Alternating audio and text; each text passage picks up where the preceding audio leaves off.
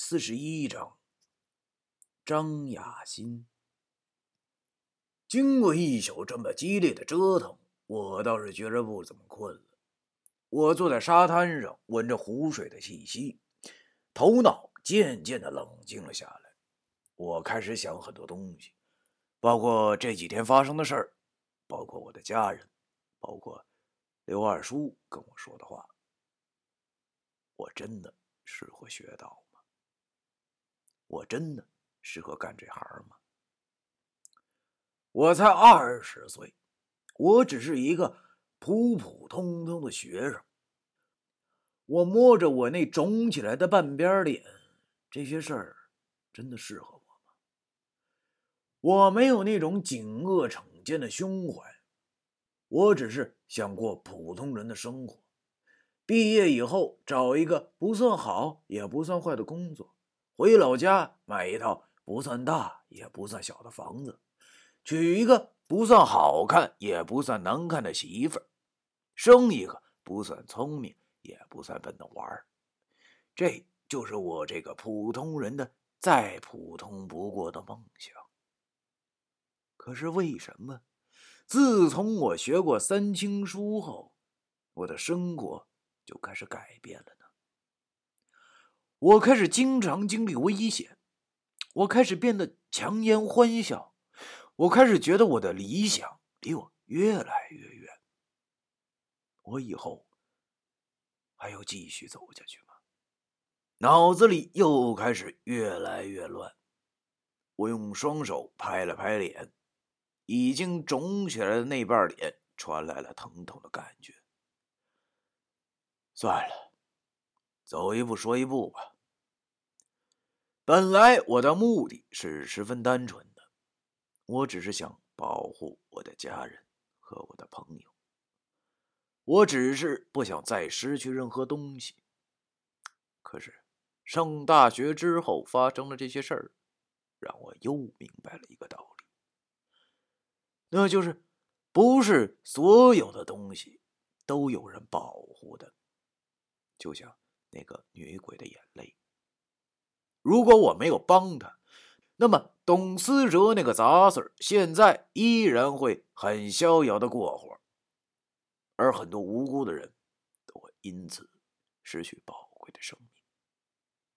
难道我的命就是命，而他们的命就不值钱吗？这个社会已经有太多的冷漠。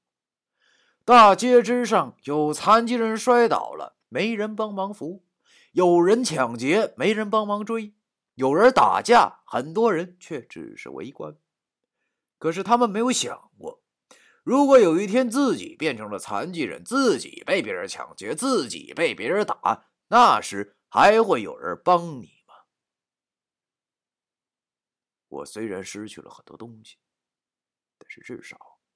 当我在董思哲屋子里放出女鬼时，当我这三晚上守着旅馆门口时，我的心是热的。我没有后悔，之前不会，现在不会，以后我也不会。望着平静的湖面，我忽然想大喊，但是我没有，我只能在心中呐喊。表面选择沉默，走一步算一步吧，只要自己别后悔就行了。五点十分，望着太阳从山脚升起，映着镜泊湖湖面上一片粉色，那画面我现在也忘不了，真的是美极了。此情此景。我的心情竟然也跟着好了起来，又恢复了那个一天天嬉皮笑脸的我。对呀，我只要保持着这份笑脸就成了。只要开心的活着，还要去奢求什么呢？想到这里，我站起身，沙滩不远处有几个这个旅馆平时用来泡鱼用的大盆。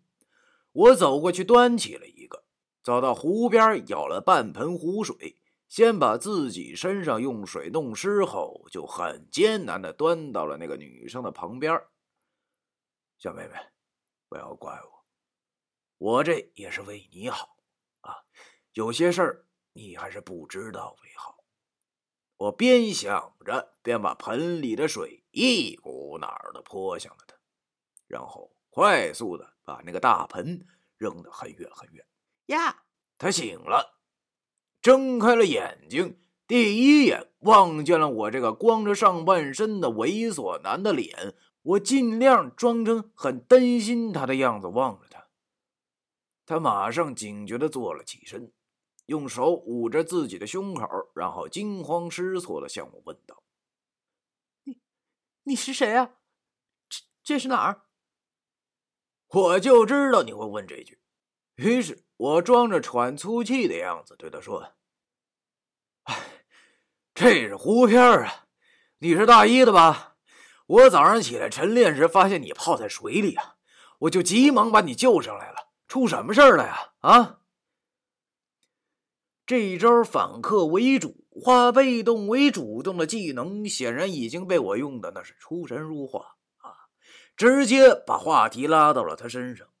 他应该不记得昨晚被附身之后的事情，所以我这么说完全可以推卸掉我的责任。他摸着摸自己湿漉漉的头，显然已经不记得发生过什么了。其实这小姑娘长得还不错，这是实话。这副长相放在我们学校那些女人堆里，基本上可以做到鹤立鸡群的效果。但是全身湿透了的他，在轻微的颤抖着，跟关明一样啊。被附身了以后，脸色都很差，煞白煞白的。他还没有放松警惕，他边颤抖边问我：“我，我怎么会在这里？”我装作苦笑，边挠头边对他说：“ 我哪知道啊，大姐，你不好好睡觉，怎么跑湖里去了？啊，到底出啥事了？要不咱报警吧？”我当然是在吓唬他了。这深山老林的，你上哪儿报警去？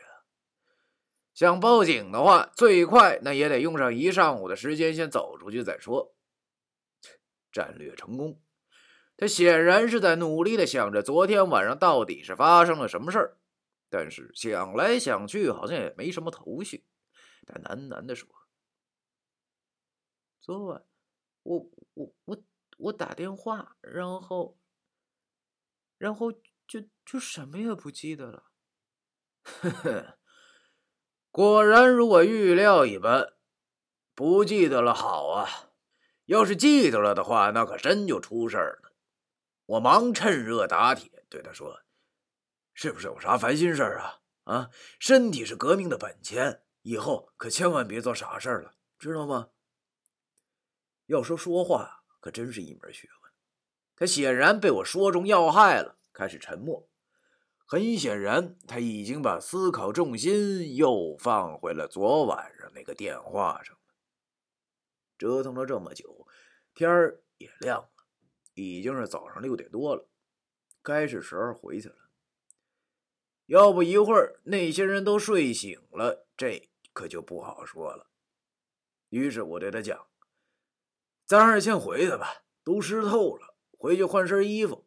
你放心啊，今儿的事儿我不会对任何人说的。”本身他现在也是完全没了主见，听了我这么一说后，勉强的对我微笑了一下。说谢谢你救了我，我认识你，你叫崔崔崔。废话，我连着三天晚上被刘明明大庭广众的打骂，你当然得认识我了。我尽量挤出一副很阳光的笑脸，对他说：“作废。”他愣了，崔作废。我愣了，不是崔作废。哥哥，我叫崔作飞。他终于笑了，这样才对嘛！女孩子不要老是哭哭啼啼的，还是笑的样子好看。不知道怎么的，我的心情也跟着好了起来。这换种方式来说，也算是一种英雄救美吧。不算英雄救美，也应该算是一种艳遇吧。我站起身，对他说：“没什么事就好，快回去吧，该着凉了。”他跟着站了起来，本来盖在他肚子上的半截袖掉了下来，他顿时脸红了。没想到他还挺守旧的，露个小肚子都脸红。在我们学校，这可真少见。要知道，我们学校那些女生平时在寝室喝酒喝热了，都那光膀子。当然了，我这也是道听途说来的。我见他这么尴尬，就对他说：“我那半截袖就先放你那儿吧，走吧。”他不好意思的点了点头，捡起了我那限量版的阿迪耐克，然后。双手捂着肚子，走在我的旁边。回去的路上，我俩有一句没一句的搭着话。他显然还是有些伤心。我知道了，他的名字叫张雅欣，是大一室内设计班的。他问我：“你的脸怎么了？”我该怎么说呢？说是他给了我一耳光。哎呀。我苦笑着回答他：“早上我大老远看见你躺在湖边的浅水里，于是就往湖边跑。这不，一不小心就踩着了石头，摔的。”他又沉默了。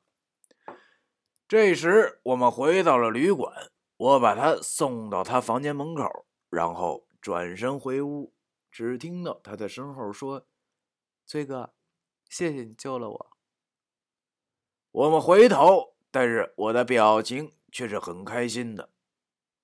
回到了我住的那屋，王成和小凯还在熟睡中。哎，你们这些货，害得老子都快破了相了。我摸着我那肿了老高的脸，算了，现在呃还能睡上个一两个小时。等今儿一过，就什么事儿都没有了。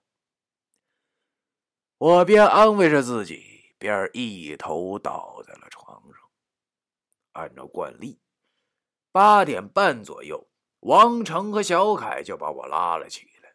我要死不活的起身穿鞋时，他俩用十分奇怪的眼光看我。我骂道：“看看看看什么呀？没见过这么帅的小伙啊！”啊！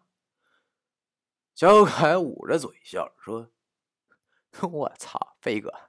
你睡个觉怎么还把脸睡肿了呢？是不是在梦里扇自己耳刮子了？我无语了，对他俩说：“我睡觉不老实，晚上大头朝下从床上滚下来了，你俩没听见啊？”望着他俩十分傻逼的哈哈大笑，我竟然也跟着他俩十分傻逼的笑了起来，是那种发自内心的笑容。虽然说。还是十分傻逼。第四十一章完。